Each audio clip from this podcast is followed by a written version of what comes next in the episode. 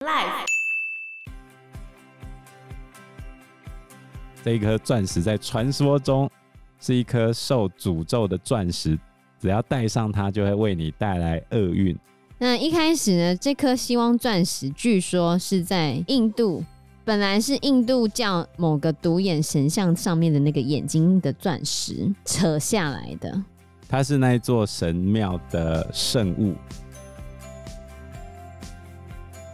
大家好，我是 Joe，我是 Fana，我是 Anna。在去年的时候，北京的天安门飞来一只黑天鹅哦。黑天鹅？对啊。从哪里飞来？就不知道从什么地方啊，它就在天安门那边一直走。真的？讲到黑天鹅，你会想到什么？天鹅湖啊？对，那部电影吧。不然呢？不然你会想到什么？你在股市里面讲黑天鹅，你就会想到。谁会讲股市？女生听到黑天鹅，一定会想到天鹅湖。对，对不对？还有黑天鹅那部电影。黑天鹅有多重象征意义，除了天鹅湖里面那个黑天鹅，它是坏人嘛？然后在股市里面出现黑天鹅，就是即将崩盘的征兆哦。所以那是一个预兆吗？说股市要崩盘了，中国经济要 GG 了的意思是吗？我没有这样讲啊。所以很多东西的出现，它其实背后有很多的意义，甚至它还带有诅咒的意味。对啊，嗯。所以我们今天要来介绍一系列神奇的诅咒物。继灵异传说之后，我们要进入灵异的物品，很多神奇的物品。讲到灵异物品，最有名的就是那安娜贝尔的娃娃。对，而且现在新竹巨城 有卖那个真的安娜贝尔。对啊，我觉得那一只不错啊，放在家里。我觉得这很恐怖，好不好？我带我女儿去，我问她妹妹你要不要跟她拍照，她说我才不要，她说我不要。她知道她的故事吗？她当然不知道她的故事，可是她看她那个样子，觉得有点恐怖，可怕的。对，安娜贝尔娃娃不是电影里面长那个样子哦，它本身是比较可爱的一只娃娃，嗯。对，没有这么邪恶。不过他被华伦夫妇，华伦夫妇是一个美国非常知名的灵异现象调查者，然后他们认为这个安娜贝尔本身。是一个诅咒娃娃，然后现在安娜贝尔娃娃被华伦夫妇处理过后，就被安置在华伦夫妇灵异博物馆里面的玻璃柜，然后那个玻璃柜还特别写说叫大家请勿触碰，千万不要打开。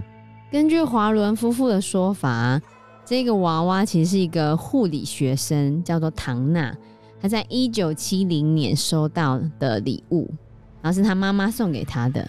他收到这个娃娃之后不久啊，娃娃似乎会自己开始在他的公寓走动，所以他出门回到家之后，就会发现娃娃不在原来的地方，有时候会出现在完全不同的位置。然后他的一个朋友安琪啊，跟另外一个朋友卢，当时也是在场的。然后他们对娃娃的怪异举动其实都不是很清楚，所以很快的，布娃娃安娜现在在哪里？的这个小游戏就会升级成留在公寓中的字条，然后上面的字迹看起来像小朋友写的字迹，讯息很简单，可是很吓人。上面就会写帮帮我们，帮帮卢，卢就是他的另外一个室友嘛。然后卢也觉得为什么他的名字会出现在那个字条上面，他觉得很奇怪。那一开始娃娃移动啊，跟奇怪的讯息，收到娃娃的唐娜，她本来还可以忍受。可当这个娃娃开始流血之后，他就觉得真的太诡异了，所以他就联络了一个灵媒。那个灵媒就跟他说，这个娃娃的体内住着一个叫做安娜贝尔·希金斯的女孩，她被人杀了，然后她的灵魂留在了唐娜住的公寓里面，所以安娜贝尔的灵魂就寄托在她的那个娃娃里面。本来唐娜是觉得里面这个女孩的灵魂也太可怜了吧，她就有点怜悯她。但后来这个安娜贝尔这个娃娃个性开始变得很残暴，她一开始只是移来移去，然后出现在奇怪的地方，留一些纸条，好像也还好。可有一天晚上，他的室友就那个卢，有没有帮帮卢的那个卢，醒来之后，他就发现娃娃爬到了他的身上，试图把他勒死。然后那是一个布娃娃，他手其实是软的，可就像铁棍一样勒住他的脖子，让他不能动，然后他就昏迷过去。还好他隔天醒来了，然后他就觉得真的太可怕了，而且卢之后还被安娜贝尔攻击。就有一次大白天的时候，卢听到唐娜的房间里面有人在走，可是他知道唐娜并不在家，卢就很好奇，就走进他的房间，快速的把门推开，的确没有人。然后这时候只有安娜贝尔静静的躺在旁边，然后他就靠过去，突然一阵胸口剧痛，卢把衬衫拉开之后，发现里面竟然有撕裂的伤口跟爪痕。因为他被安娜贝尔攻击了。后来这三个人就相信，在娃娃体内的不可能只是个被人杀害的小朋友的灵魂，所以他们就找来另外一个神父，然后神父又打给另外一个神父，然后就介绍华伦夫妇过来。对，后来华伦夫妇就诊断那个娃娃应该是个恶灵，就把安娜贝尔带回家。华伦夫妇他们本身也有遭到一些状况。包括他们开的车子在返家的途中转向，而且熄火了啊！还有娃娃会漂浮起来啊，还有攻击博物馆内的神职人员啊，等等的。刹车也失灵了。对啊，所以他们最后就是把安娜贝尔放到一个玻璃柜里面，上面还有注记说：“警告，请勿打开。”但其实安娜贝尔后面还有继续攻击。像有一个人去博物馆参观，然后就取笑那个安娜贝尔娃娃，可能就想说，那这娃娃看起来这样，哪有什么很厉害？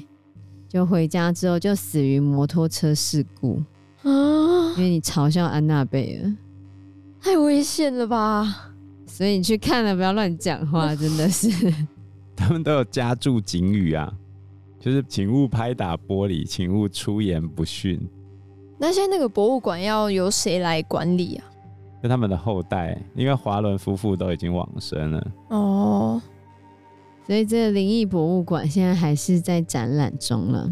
如果大家有兴趣的话，嗯、疫情结束之后可能可以去参观，但记得参观的时候千万不可以嘲笑安娜贝尔，你可能会受到诅咒，就完蛋了，就死于非命或者什么之类的。天啊！好，所以像。华伦夫妇经手的案件，就很多都会登上大荧幕嘛。对，所以像那个安娜贝尔啊，安娜贝尔造孽，安娜贝尔回家喽，就 陆续上映，就是三集系列。而且安娜贝尔还有在丽英宅里面客串，法拉都有看啊。有，丽英宅是非常经典的，真的、啊。对，安娜贝尔还有在水行侠里面客串，好不好？有吗？他们不是跑到水里面要去开那个水中舰艇啊？那边是一个很脏的地方，舰艇要开出来的时候，旁边那个垃圾堆里面就摆着安娜贝尔。哦，我知道，因为演水行侠的哥哥就是演华伦夫妇的那个先生呢、啊。啊，导演就是温子仁啊。水行侠导演是温子仁哦。对啊。所以安娜贝尔就出现了，哦、小彩蛋。哦，原来是这样子啊！吓我一跳，等一下安娜贝尔从外面走过来，怎么怎么了吗？怎么有个有东西吗？我刚才听到嘣嘣的声音啊！哪有啊？乱讲，吓死谁呀？不要怕，鬼月已经过了。讲的是诅咒物，不是鬼。对，我们讲的是诅咒物。诅咒物就是你只要不要去接近它，接近它，触碰它，就不会死于非命。大概，太可怕。另外一个很有名的诅咒物呢，叫做希望钻石。希望钻石，讲希望钻石，大家可能不太知道，但是铁达尼号里面的那颗海洋之心宝石，它的灵感就是来自这个希望钻石。你应该不知道铁达尼号，我没有看过。哇，时代的眼泪！希望钻石本身是现在世界上最大的一颗蓝色的钻石，然后它有四十五点五二克拉这么大，那这蛮大的欸。这个钻石现在是收藏在美国华盛顿 DC 的美国国立自然历史博物馆里面。不过，这颗钻石在传说中是一颗受诅咒的钻石，只要戴上它就会为你带来厄运。嗯，对，那它历史非常的久哦。拥有过希望钻石的人呢，有路易十四、路易十六、亨利·菲利普·霍普、皮耶尔·卡蒂亚等等等这些人。那一开始呢，这颗希望钻石据说是在印度，本来是印度教某个独眼神像上面的那个眼睛的钻石扯下来的。它是那一座神庙的圣物，原先它本身比这个还要大哦，原先是一百多克拉，一百一十二克拉。结果嘞，一六四二年有一个法国的冒险家塔维涅连夜把它偷出去，结果神庙祭司发现神像的眼睛不见了，于是他就隔空对这颗钻石下了诅咒。谁敢拥有这一颗宝石都不会有好下场。根据诅咒的传说，塔维涅把它送给路易十四之后，就穷困潦倒，最后流浪到俄国，被一群流浪犬给咬死。这么惨啊！然后路易十四哎把这颗希望钻石磨成六十九克拉左右，送给他的情妇。然后结果他的这个情妇叫做蒙泰斯塔。过不久就失宠了。后来继承这一颗宝石的路易十六也很喜欢这一颗希望钻石，然后送给他的皇后玛丽安东尼。结果他们最后双双被送上断头台。后来呢，这个诅咒还没结束。一七九二年的时候，这个钻石被偷走，带到英国，但是这个钻石实在名气太大，所以卖不出去。最后只好把这颗钻石拿去抵债，可是呢，他本人饿死街头。然后新的主人又把它磨成现在的大小之后，等到二十年的追溯期一过，就拿去给了英国国王乔治四世。然后他给了乔治四世之后，自己也自杀了。接着乔治四世陷入财政危机，秘密的卖出这颗钻石。然后买下这颗钻石的是在一八二四年的银行家，叫做亨利·菲利普·霍普，他用自己的姓氏 Hope 来命名这一颗钻石，叫做希望钻石。但是他得到这一颗希望钻石之后，他的生意开始走下坡路，他的孙子只好被迫把这颗希望钻石拿去拍卖抵债，最后这颗钻石落入俄国王子的手中。然后他后来又拿去送给他的情人，结果他的情人戴上去之后被刺杀。然后这个俄国王子也在十月革命之中被处决。然后下一个倒霉鬼是土耳其最后一任苏丹，被凯末尔废掉的那个苏丹。接着，华盛顿邮报的继承人叫做艾弗林，买下了这一颗钻石，结果他的儿子随即在车祸中不幸丧生。她丈夫精神崩溃，在精神病院过世，然后她女儿吃安眠药自杀。一九三三年，华盛顿邮报也因为经营不善去转手。一九四九年的时候，又有一个珠宝商叫做哈里温斯顿买了，从此之后诅咒终于暂时停止了。后来他就把这个钻石捐给国立自然博物馆。二十年之后，温斯顿才因为心脏病发过世。所以。拿到这颗钻石的就非死即伤啊！对啊，有这么惨吗？有财产的就破产，破产，有命的就会没命。你最在意的是什么，你就完蛋什么。应该叫绝望钻石。有这么绝望吗？蛮绝望的。但事实上，这些蛮多都是传言啦，不确定是不是真的这样。对，因为像一开始那个塔维涅。嗯，这是传说中的说法啊，并不是从神像的眼睛去偷走这颗钻石的，它其实是透过寻常的贸易管道购买的。哦，那个才是真实说法。对，这是真的。我讲的是传说中的说法。那这个商人塔维涅呢，他就把这一颗钻石，蓝钻石，跟其他一千多颗钻石一起卖给当时法国国王路易十四，所以。这个塔维涅就是一开始拿到这颗钻石，他其实并没有死于非命啊，他还好好的活到了八十岁左右，在那个时候算活很久哎、欸，对对啊，所以其实在这个时候诅咒其实还没有开始，而且路易十四也活了很长的时间。路易十四有帮他做一个黄金底座，再用上缎带就是他们在典礼上才会使用，挂在脖子上这样子。路易十四把它称为王冠蓝钻，或者是法兰西之蓝。对，当时被称为法兰西之蓝，也被视为是法国王冠珠宝的重要一部分。那路易十四到底有没有给他的情妇呢？就存疑了啦。而且情妇本来就这样子啊。欧洲的情妇就这样子，一下子就受宠啊！国王爱上另外一个就不受宠了，不就很正常吗？你、嗯、怎么会把情妇受不受宠推给那颗钻石呢？就算没有那颗钻石，他后面也会失宠。嗯，只要人老珠黄了就会失宠，所以一直流传到路易十六。路易十六就是爆发法国大革命嘛。然后这场暴动最后，他跟他的妻子玛丽安东尼都被送上断头台。所以从这时候开始，就有人把玛丽安东尼的死归咎于希望钻石。这个事情是这样：路易十六他开了三级会议嘛，然后三级会议的第三级，也就是平民不满加税都是只加平民，所以他们跳出去开国民会议。然后国民会议之后。这些比较激进的平民最后推翻了路易十六。路易十六一开始只是被关起来，可是他后来决定绕跑的路上被抓回来。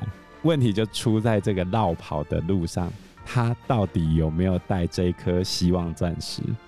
有吗？其实是没有的。哦，而且据说玛丽安东尼也几乎没有佩戴过这颗宝石啊。虽然他很喜欢钻石，可是法兰西之蓝其实是留给路易十六的，所以其实路易十六跟玛丽根本就没有戴过这个希望钻石啊，他干嘛推给他呢？嗯、对啊，对啊，所以这是传说故事没？所以这一颗钻石后来被偷走了，在一七九二年的时候，有六个窃贼闯入皇家宝库，把这颗钻石给偷走。其中一个窃贼把他带走之后渡海了，去了伦敦，结果在四年过后被抓走。只有这个窃贼知道钻石在哪里。据说他把它交给了别人，但是没有任何的记录。一直到一八一二年，整整十六年过去之后，才突然出现了一颗很像法兰西之蓝的钻石。出现在伦敦的珠宝商手里，这是希望钻石最早能够正确考据的出处，就那个珠宝商。可是那颗也已经又被切割了啊，所以早就不是最原始一开始的那个样貌了。嗯、那你哪能知道两颗是不是同一颗？可以吧？是吗？哪可以啊？那时候又没有检测技术，而且你也没有前一个东西，你只是觉得这两颗都是蓝的。长得很像，但是二零零五年的时候，美国的科学家用最新的技术去检测那个希望钻石到底是不是法兰西之蓝，其实是是的哦。哦，是哦，对吧？所以其实希望钻石会受到诅咒，主要是因为一个叫皮耶尔卡地亚的人。卡地亚，对，是那个钻石的牌子吗？对啊，对，就是那个卡地亚钻石。因为卡地亚希望可以把他的蓝钻卖给美国新兴的富裕阶级，所以他为了要跟其他的钻石区分，就必须要有故事来铺陈。嗯，因此呢，他就去抬高他这颗钻石的价格，并且赋予它诅咒，所以就开始写了很多假故事，然后开始在报纸上啊、媒体上啊以价乱真，甚至还有一些畅销小说。让这颗宝石被诅咒的事情广为流传，像柯南道尔的《四千名》里面，还有威尔基柯林斯的书，都有把宝石被诅咒的事情广为流传。所以，就是这个诅咒其实是被他编出来的。但后面的那个艾弗林，他的确真的是蛮悲剧的啦。艾芙琳的遭遇是真的，就是他的儿子出车祸身亡，然后他跟他先生离婚。然后他先生住进疗养院，然后另外一个孩子也自杀，哇！所以后面艾芙琳的确是过得蛮惨的，所以也不知道是卡地亚赋予了这个诅咒真正应验了呢，还是怎样？说明他还要买其他东西，又不是只有这一颗钻石。哦，你意思是就是是其他的东西造成的诅咒吗？也许他去骂了安娜贝尔、啊。你不要乱讲，安娜贝尔那是年代有一样吗？没有，不过安娜贝尔现在还在啊，你随时都可以去看她。哦，不要不要，有点恐怖。所以就是希望暂时有钱也不见得是件好事啊。嗯，是。因为时间关系，我们这一集节目就到这边喽。谢谢大家，谢谢大家，谢谢大家，拜拜，拜拜，拜拜。